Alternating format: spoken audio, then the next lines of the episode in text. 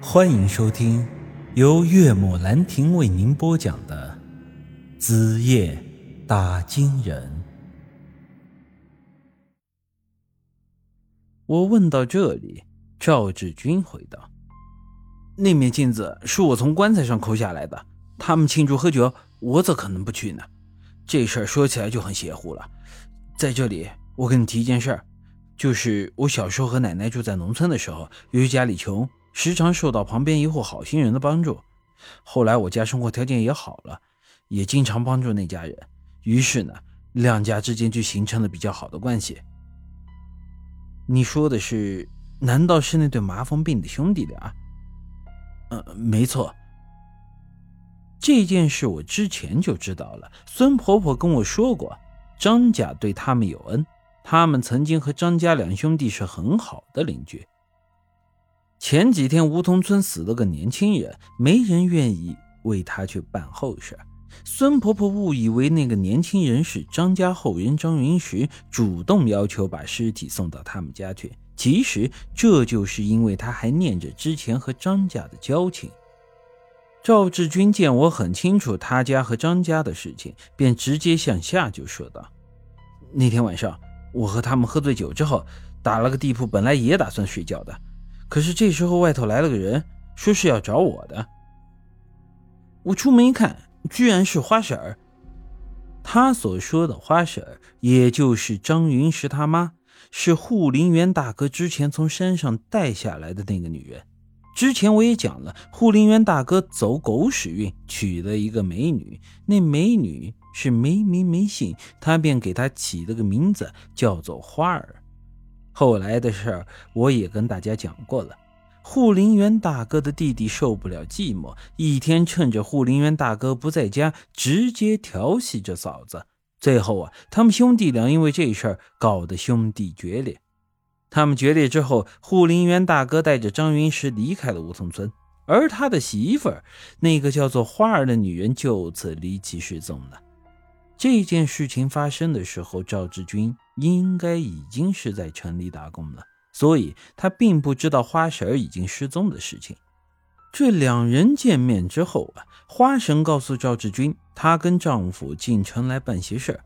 赵志军的奶奶，也就是孙婆婆，托她给赵志军捎一些乡下的腊肉、花生之类的吃食过来。由于这东西比较多啊，她便没带在身上。要让赵志军跟他一块儿去取，又是和他老张家关系很好的邻居，所以赵志军当时也没多想，就跟着他就去了。这赵志军跟着他在城里绕了大半天，最后啊，那花神突然间就没人影了。如此，赵志军也没拿到孙婆婆从乡下捎来的东西，无奈的又往回走。当天。他和他那些农民工喝的是比较劣质的白酒，味道不咋地，但酒劲却很大。赵志军在回去的路上突然酒劲上来了，后来他脑袋昏昏沉沉的，直接倒在马路边就睡着了。这一觉醒来已是天亮之后啊，他想着今天还要处理那面古镜。便着急忙慌地跑回去，可回去之后才发现这房子烧了，那么多人也都没了。昨天晚上那花婶的事儿看着莫名其妙，却是救了他的一命啊！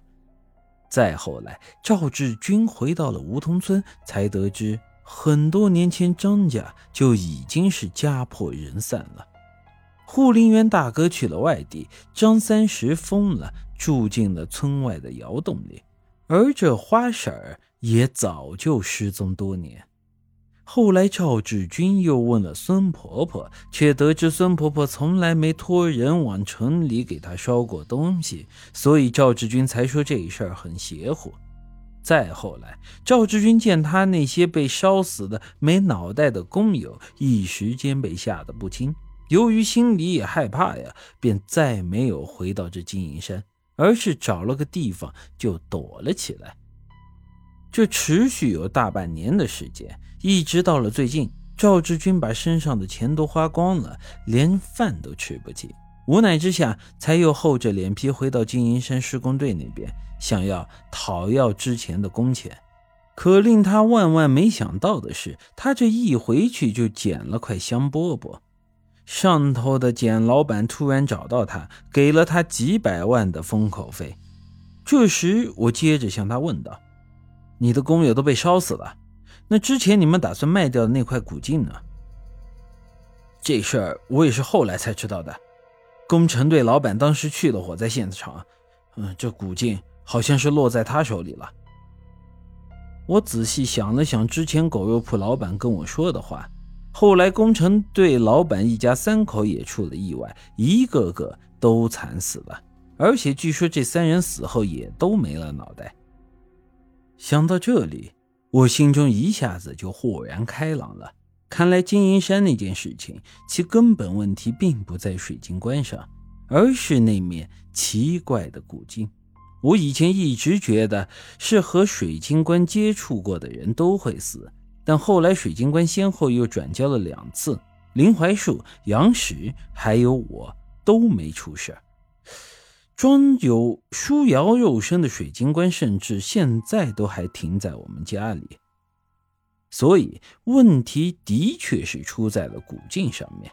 那些个农民工得到的古镜之后，没两天就都死了。看来古镜落入这工程队老板手里，他们一家三口跟着也都死了。那你知道那面镜子现在在谁手里吗？赵志军摇了摇头，不知道。工程队老板死后，那玩意儿就下落不明了。我叹了口气，看来这事儿还是非常的复杂。现在的主要问题有三个：这其一，那面古镜为何会致人死亡；其二，那个叫花儿的女人，也就是张云师的亲妈，到底是什么来历？这第三嘛，也就是最重要的一点，这两件事和羊皮卷以及神仙洞是不是有所联系呢？本集已经播讲完毕，欢迎您的继续收听。